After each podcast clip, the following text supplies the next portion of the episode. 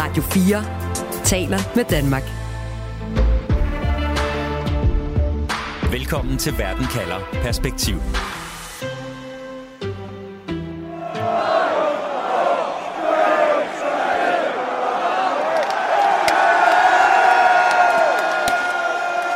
Sådan her lød det altså for tre år siden på Parliament Square i London i det øjeblik, hvor Storbritannien officielt kappede båndene med EU, og Brexit blev en realitet.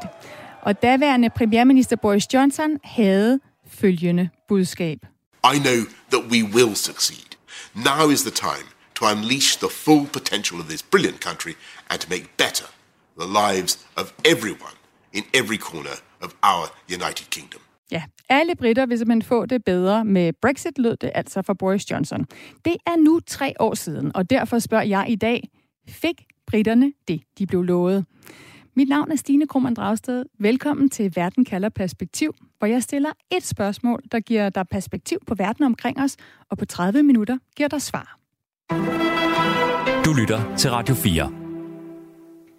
Mads Anneberg, velkommen til. Du er europakorrespondent her på Radio 4. Tak. Og Mads, du var i London for tre år siden på Parliament Square, hvor den store løsrivelsesfejring fandt sted. Og det lød sådan her. We just we want independence. We want to control our borders. We want to control our laws. Let's make Britain great again. Mm, Vi vil have uafhængighed. Lad os gøre Britain great again. Hvem er det, vi hører her, Mads? Ja, det er jo en ung mand, som nærmest bare kommer beruset væltende ind i, i min mikrofon og råber freedom, øh, frihed. Øh, at det er jo, man skal forestille sig, at det her, den her sådan relativt lille plads inde i London, altså Parliament Square, er, er fuldstændig fyldt op med, altså primært Brexit-tilhængere er det jo, fordi på det her tidspunkt i, i, øh, i, i 2020, jamen der har Brexit jo allerede været sådan en lang, kedelig, snørklet proces. Så for dem, der mener, at Brexit var en god ting, jamen så det her ligesom en anledning til at gå ud og fejre det, fordi nu sker det endelig. Nu kapper vi båndene officielt til, øh, til EU for, for, for tre år siden der. Så det er klart, at der er mange mennesker her, som, som synes, at Brexit det er en rigtig fed idé. Men der er så også folk, som er lidt over i den, den anden grøft. I'd just like to apologise on behalf of the British people. We do support the EU. We wish we were part of it, and we're really sorry. We both cried earlier. You did. We actually genuinely We cried. actually genuinely did. That's like the sad thing. Genuinely cried. I've been crying Every, all night. I am fucking gutted, and I am so sorry. Swear, it's for Danish radio. Sorry. Ja, De kom lige til at bande der i dansk radio. Det var ikke så godt. Nej, det, det, øh, det gjorde de nu øh, om under alle omstændigheder. Men altså ja, en, en gruppe unge, nærmest grædefærdige øh, kvinder, de var fuldstændig øh, færdige over det her Brexit. Det, det kunne de slet ikke have med at gøre, og ville gerne lige hen og undskylde til resten af Europa. Øhm, så det vil sige, at nogen på pladsen her var altså fuldstændig ekstatiske og sikre på, at jamen, alt ville blive bedre, når først de kom ud af EU. Og andre jamen, var jo på grænsen til en, til en mild depression og var overbevist om, at Brexit var en rigtig dårlig idé. Og spørgsmålet er jo så her tre år senere, hvem der ligesom havde fat i den lange ende dengang. Ja, og det er jo det, vi skal prøve at finde ud af øh, i det her program. Og det gør vi ved at kigge på, om britterne her tre år efter Brexit har fået det, de blev lovet, når det gælder økonomi, politik og værdier. Og vi starter med den britiske økonomi. Du lytter til Radio 4. The British economy is in crisis. The United Kingdom is expected to fall into its longest recession since records The began. UK's decision to leave the European Union is an act of economic self-harm. En økonomi, der skrumper. Faktisk så forudser den internationale valutafond, IMF, at øh, Storbritannien har kurs mod recession i år, altså som det eneste af de store industrialiserede lande. Ole Helmersen, velkommen til Verden kalder. Tak for det. Du er lektor ved CBS med speciale i netop Storbritannien og Brexit. Og Ole, nu hører vi det her indslag om britisk økonomi. Hvor galt står det til lige nu med den britiske økonomi? Det står ret galt til, må man sige. Det, som det lige blev nævnt, så har øh, IMF blandt andet lige øh, justeret sine øh, vækstprognoser for en hel masse indus- industrialiserede lande, og der ligger Storbritannien simpelthen på sidste eller næst sidste pladsen, helt ned og roder sammen med Rusland, øh, som faktisk ovenikøbet klarer sig bedre end Storbritannien, eller i hvert fald ifølge IMF, har en prognose, der ser bedre ud end Storbritannien. De har lige nedjusteret, som sagt, Storbritanniens situation fra plus 0,3 til minus 0,6 øh, i vækst i 2023 og i 2024, så vidt jeg husker også. Og i dag har den britiske nationalbank, Bank of England, netop været ude med en, en renteforhøjelse, blandt andet for at prøve at få styr på inflationen, men så siger de så samtidig, at Brexit har skadet den britiske vækst hurtigere øh, og, og hårdere, end man havde øh, tidligere havde ventet. Så øh, man må sige, at øh, Brexit har i den grad vist sig at være øh, en skad, at have en meget skadelig virkning for den britiske økonomi. Det er der ikke længere nogen tvivl om. Så det du siger, altså det er ikke nok har den britiske økonomi det dårligt, men vi kan også slå fast mm. nu, at det skyldes Brexit det, det kan slås fast nu, at det i hvert fald i, i, i et omfang, og måske endda i et væsentligt omfang, skyldes øh, Brexit. Det er klart, der er, der er mange andre lande, i, også øh, industrialiserede lande i verden, som, som hænger lidt i, i bremsen økonomisk og stadigvæk, øh, altså, som er påvirket af høje energipriser og måske stadigvæk har nogle efterslæb fra corona osv. Men Storbritannien klarer sig bare langt dårligere end alle de lande, det, øh, som Storbritannien normalt ville sammenligne sig selv med. Og kan man sige noget om, altså, hvor mange procent fald i den britiske økonomi, der skyldes Brexit?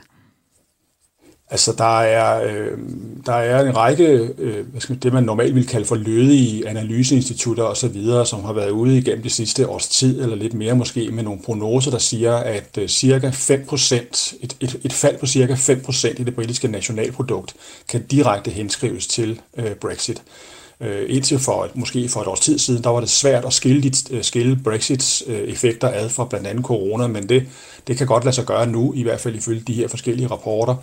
Øh, og som sagt, det er ikke nogen, der kommer fra sådan... Øh, tænketanke, der læner i retning af Europa, så det er også for det, man normalt, det som alle normalt i Storbritannien øh, betragter som lødige tænketanke og analyseinstitutter, der, der påpeger øh, det her. Mm. Så det er altså noget, det vi kan slå fast lige nu. Mads Anneberg, du taler ofte med følger Brexit-tilhængere. Hvad siger de til det her? Mange af vil nok sige, at det her det handler slet ikke om penge. Altså, du kan ikke give mig øh, 20.000 kroner, og så er Brexit en, en endnu bedre idé, eller øh, tage 20.000 kroner fra mig, og så er det en dårlig idé. Altså, det handler om, om, om meget mere. Det handler om værdier. Det er også noget, som vi vender tilbage til uh, lidt, lidt senere i udsendelsen. Nogen vil nok også sige, altså det er måske svært at sige præcis, hvad der skyldes Brexit. Ikke nok med, at der har været corona og en invasion af Ukraine, men der kan også have været andre strukturelle problemer i Storbritannien, der har været undervejs end bare Brexit, som måske kan forklare en del af, hvorfor de ligger lidt bag deres, øh, deres andre venner i, i, i de store lande der. Ikke? Øhm, så vil nogen jo også sige, jamen altså, det har været ja, måske en samlet økonomisk øh, nedtur, men det dækker jo over en masse forskel. Altså for nogle har det været dårligt, for andre kan det jo have været godt. Altså, jeg har talt på et tidspunkt med en, øh, en, en øh, kvinde, som arbejde, øh, hvad hedder, ejede sådan en, en lille mellemstor virksomhed, der, der, der solgte tørret frugt. Og hun sagde, at der var jo mange flere øh, kunder til hende nu i Storbritannien, nu hvor at handelsforbindelserne med, med resten af Europa for eksempel var blevet lidt, lidt trægere. Og på samme måde kan man jo sige, at der er nogle arbejdere i Storbritannien, som måske kan have lidt nemmere ved at finde et arbejde, nu der ikke er så stor konkurrence fra, fra EU-borgere, der, der kommer ind i, i landet. Så det kommer selvfølgelig også an på, hvem du spørger. Mm. Og så til, til syvende og sidst, så vil man jo også bare sige, jamen, vi ved ikke helt præcis. Altså, det, det er en forsinket øh, på en måde et effekt af Brexit. Altså, det kan godt nå at blive en succes, vil mange Brexit-tilhængere jo sige. Så det vil ikke ødelægge fortællingen hos sådan en overbevist Brexit-tilhænger, at det ikke har været en guldgruppe endnu.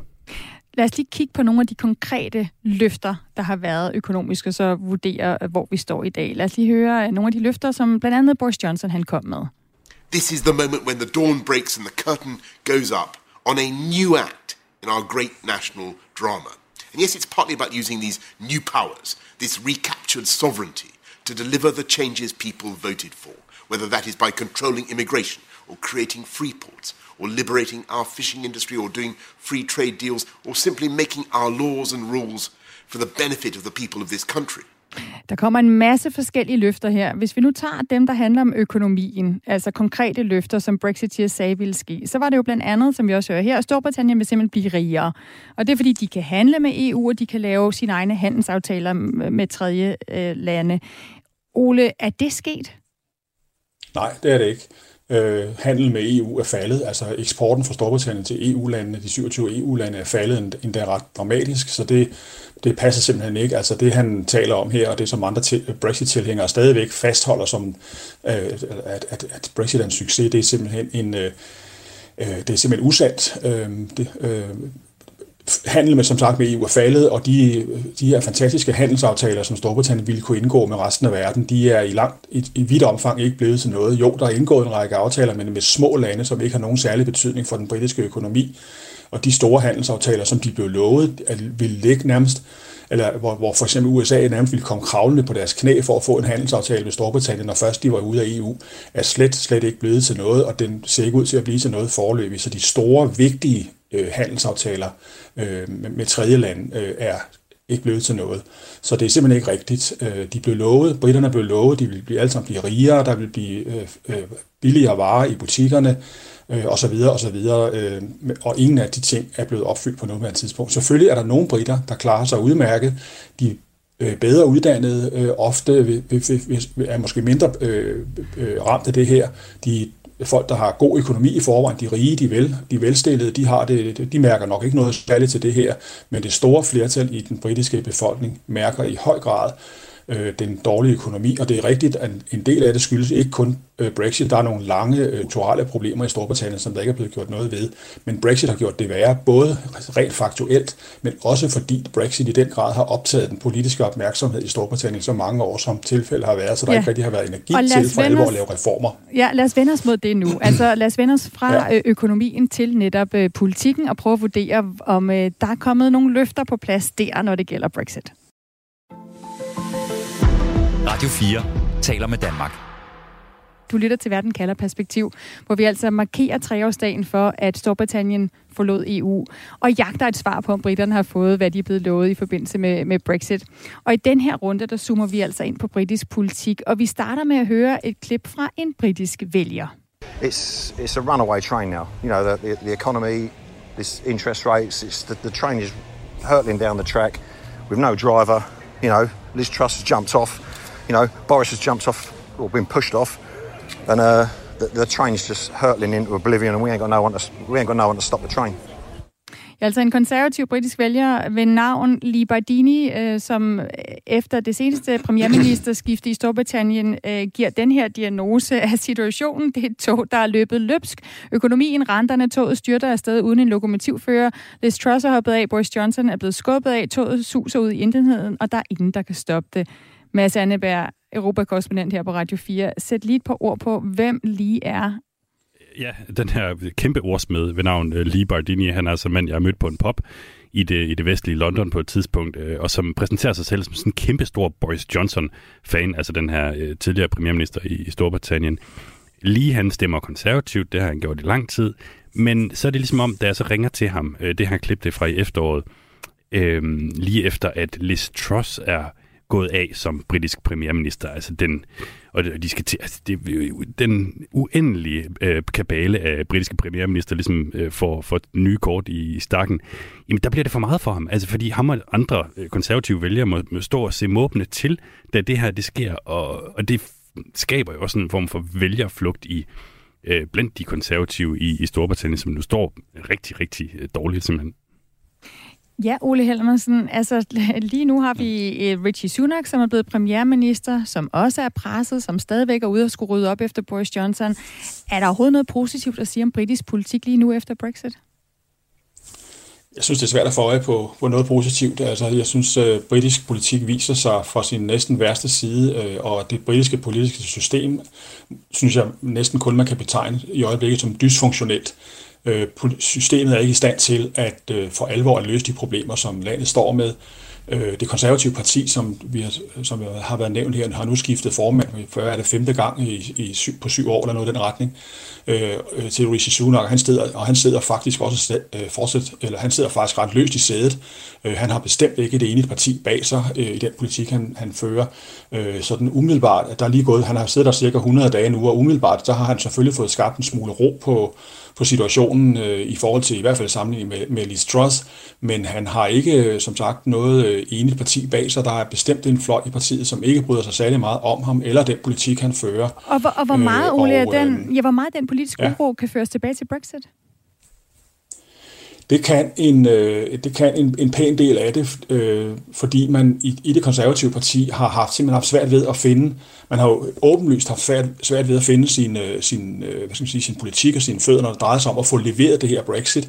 Øh, der er selvfølgelig nogle af de ting, der, øh, der er sket i, i det konservative parti, som ikke direkte har noget med Brexit at gøre. Det forhold, at Boris Johnson øh, blev skubbet ud, det havde ikke så meget med Brexit at gøre. Det var, fordi han ikke kunne finde ud af at, og, hvad skal man sige, håndtere sit øh, embede ordentligt under corona øh, Liz Truss øh, kom ind øh, med et, en, en, øh, en økonomisk dagsorden, som havde stor opbakning i partiet. Der var jo et stort, det var, hun blev valgt med et stort flertal i sit eget parti, så selvom hun nu bliver, ligesom bliver udråbt som, et, som en stor klovn og et fjols, øh, der ikke kunne finde ud af, af tingene, fordi hun var gå efter 44 dage, så havde hun faktisk stor opbakning i, i sit øh, parti. Og det har Boris Johnson rent faktisk også, selvom han blev skubbet ud på den måde, som han gjorde, selvom han havde begået en række forskellige mindre gode ting og mindre pæne ting, mm. mens han sad i Downing Street, så har han faktisk en stor opbakning stadigvæk i partiet, øh, i, øh, i, i partiet og i partiets bagland. Så, så Brexit har splittet de konservative, og de er tydeligvis stadigvæk ikke ja. enige internt ja. i partiet øh, om Brexit. Lad os lige Præcis. høre et helt konkret løfte øh, om, om, hvad der skulle ske øh, politisk efter Brexit. Let's get Brexit done, my friends, and get on with our project of sensible, moderate sensible, moderate back tax cutting. Ja, Boris Johnson her. We will get Brexit done. Uh, Mads Anneberg, er det sket? Er Brexit done? Nej, det er det jo faktisk ikke. Vi hører bare ikke så meget om det, fordi at vores tålmodighed for længst øh, med, med Brexit er opbrugt. Men det er jo sådan, at for eksempel, jamen, så er den nye premierminister Rishi Sunak, han har jo lovet, at han vil øh, øh gå ind og simpelthen pille øh, flere tusind EU-love ud af, af de britiske love, og det har han stadig til, til gode at få gjort. Og det mest vigtige i den her sammenhæng er jo så, at det, der mangler stadig at blive fundet en rigtig holdbar løsning på Nordirland spørgsmålet, som jo har sådan en fysisk grænse til Irland, som er et EU-land, og så er det ret svært, hvad man skal gøre med, med varer, der skal, der skal frem og tilbage. Og der er sådan rygter om, at de er ved at finde ud af en, en løsning lige nu, men, men det har godt nok også taget lang tid. Altså det er jo tre år siden, at, øh, at, at Brexit skete. Du lytter til Verden kalder Perspektiv på Radio 4. Godt, vi har talt om økonomi, vi har talt om politik. Nu skal det handle om følelser og værdier. Mads Anneberg, du var inde på tidligere, at for mange Brexit-tilhængere, der handler Brexit ikke bare om penge. Det er noget mere abstrakt. Det handler om, om frihed, det handler om selvstændighed. Og du har taget et, et klip med, øh, øh, altså med en, øh, en godsejer, en ærke-brexiteer ved navn Francis Fulford, som du har besøgt jo flere gange siden Brexit. Og en af gangene, der spørger du ham direkte, hvilke fordele han har oplevet ved bruget med EU. Lad os lige høre. I don't think I've seen any economic benefits. I don't think I've seen any um, any any benefit at all, except for the fact I'm no longer cross reading my newspaper, reading about some other ridiculous little um, regulation or rule being imposed on us by the stupid bureaucrats who inhabit Brussels. Ja, jeg tror altså ikke, jeg har set nogle økonomiske fordele ved Brexit, siger Francis her, Mads. Hvad er så fordelen ifølge ham? Jamen ifølge ham, så er fordelen jo, fordelen over dem alle, er, at når han åbner sin avis om morgenen, så bliver han ikke mødt med artikler om dumme, små, latterlige EU-regler, som de har fundet på byråkraterne nede i Bruxelles. Så det vil sige, altså for ham, der handler det jo om, om selvbestemmelse, altså den her værdi om selvstændighed, som jo også har været en stor ting i, i Brexit-Leave-kampagnen. Øh, uh, øhm, altså man kan nærmest sige, at hvis der skal være dumme regler, så skal de fandme komme fra, fra London, basta. Uh, Øhm, og man kan sige, omvendt, så handler det jo også om værdier for dem, der var imod Brexit. Vi hørte øh, i, i starten af udsendelsen dem her, som var øh, citat fucking gutted og var, var lige ved at græde over øh, Brexit. Hvis du spørger øh, mennesker i Nordirland og, og Skotland, så er de jo heller ikke tilfredse med Brexit, og slet ikke den måde, det, det endte med. Så altså, det er jo lykkedes på en måde at skubbe Storbritannien længere væk fra Europa, gøre dem mere isoleret for studerende øh, eller arbejdstager, eller hvad det nu måtte være, og det er jo godt nyt for nogen og dårligt nyt for, for nogle andre.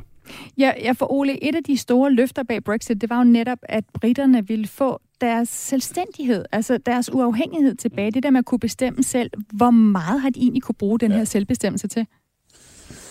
Jamen, den har de jo ikke kunne bruge til ret meget. Øh, det, den hviler, det hviler på en, en misforstået opfattelse af, hvad suverænitet er for noget. Altså i, i den moderne verden, der er ikke noget, der er suverænitet ikke et nulsumspil. Det er ikke noget, som man, som man, øh, man, man, kan ikke, øh, man kan ikke tale om, at et land som Storbritannien er suverænt og fuldstændig har sin egen selvbestemmelse. Selvfølgelig kan man melde sig ud af EU og dermed undgå på et eller andet tidspunkt at være underlagt EU's regler, men man kan ikke melde sig ud af det internationale samfund, og det fik britterne jo meget, meget smerteligt at se øh, under Liz Truss' korte øh, premierministertid, hvor hun øh, gik ud og lovede de her store skattelettelser, ufinansierede skattelettelser, og de internationale finansmarkeder omgående øh, begravede nærmest den britiske økonomi. Øh, dermed kan man jo, det er jo sådan set et godt eksempel på, at man kan ikke bare tale om egen øh, national suverænitet. Øh, Storbritannien er fuldstændig øh, bundet op i og afhængig af, hvad der sker i andre lande. Ligesom, og det er de stadigvæk også i forhold til EU. De kan ikke mm. bare tage den tilbage. Symbolsk, ja, der har de fået deres selvbestemmelse tilbage. Øh, overklasse englænder, som ham vi lige hørte det der fantastiske klip med, ja, de kan sidde og varme sig ved, at de nu ikke længere bliver pålagt regler, som er truffet ikke af Bruxelles, men som er trukket af, som blev truffet af Storbritannien sammen med de andre lande i Bruxelles. Det kan han sidde og varme sig ved i sit slot, mens øh, befolkningen uden for slottets vægge øh, får ødelagt deres liv og deres Du lytter til Verden kalder Perspektiv på Radio 4. Det er hårde tider øh, for Storbritannien, og det skyldes ikke kun Brexit, men øh, det tyder indtil videre på, at Brexit i hvert fald øh, kun har gjort tingene værre i både britisk politik og i den britiske økonomi. Øhm, Ole, hvis du sådan helt kort skal sige, hvordan det går her tre år efter, altså succes eller fiasko fra en skala fra 1 til 10, hvad vil du så sige? Jamen, så mener jeg, at det er tæt på at være et, en tital, når det i, i retning af fiasko. Altså, i starten af programmet blev der, tak, blev der, tæt, blev nævnt en masse, tror jeg, det var, at øh, de tre år frem til til, øh, til man rigtig, eller de tre år fra det tidspunkt, de løsrev sig, det var en, har været en lang og, og snørklet øh, proces, og hvis man tager de samlede seks et halvt år siden folkeafstemningen, så må man sige, at det har været en lang og snørklet fiasko indtil videre. Det kan godt være, at Brexit om 20 år eller om 30 år viser sig at være en succes, men der, det er godt nok en høj øh, pris og en, en stor regning, som øh, det store flertal af den britiske befolkning er blevet på, øh, pålagt øh, øh af det her Brexit. Så jeg synes, det er tæt på at være en fuldtonet fiasko. Mads Anneberg, fik britterne det, de, de blev lovet? Altså det korte svar er jo, nej, det, det gjorde de ikke, men det er også fordi, de blev lovet rigtig meget. De blev lovet guld og, og grønne skove, og som Ole siger, at guldet har de da i hvert fald ikke fået endnu, kan man sige. Øhm, det, som de til gengæld har fået, jamen det er jo det, som måske især englænderne øh, gerne vil have, nemlig den her selvstændighed, selvbestemmelse. Altså, hvor der er jo nogle ting nu, som de simpelthen kan bestemme i London, som de ikke kunne før, fordi det faldt ind under EU's øh, kompetence. Så på, på den måde har de jo, og så kan det jo være også, som Ole siger, at om 10-20 år, at der begynder at komme mere, øh, hvad kan man sige, øh, at, at det tegner sig et bedre, bedre billede af økonomien. Og Ole, hvis du helt kort skal give dit bud på, fik mm. britterne det, de blev lovet? Mm. Øh, nej, det fik de ikke, øh, og det er også ved at gå op for et stigende flertal af britter. Øh, meningsmålinger øh, nu, øh, forskellige meningsmålinger nu og i den senere tid peger på, at op imod to tredjedel af britterne rent faktisk synes, at øh, Brexit var en forholdsvis dårlig idé. Så, så holdningen i befolkningen er også begyndt at skifte, og det bliver interessant at se, hvordan den øh, det, det holdningsskifte, kan man sige, mm. hvordan det kommer til at påvirke den brit, det brit, øh, britiske politik frem mod det valg, som kommer næste år. Tak for den vurdering, Ole Helmersen. Velbekomme. Altså lektor ved CBS med speciale i britisk politik. Også tak til Mads Anneberg. Og uanset hvad der sker, så kan du få svar på et afgørende spørgsmål her i Verden kalder med mig, Stine Krohmann Dragsted. Vi sender fremover live mandag og torsdag. Først en halv time om en aktuel sag i Verden kalder, og så får du 30 minutters Verden kalder perspektiv, hvor vi sætter et afgørende spørgsmål om verden ind i en større sammenhæng og giver dig svar. Og du må meget gerne følge Verden kalder som podcast. Det gør du ved at trykke følg, når du har fundet Verden kalder podcasten, for eksempel på Radio 4's app eller der, hvor du lytter til dine podcasts.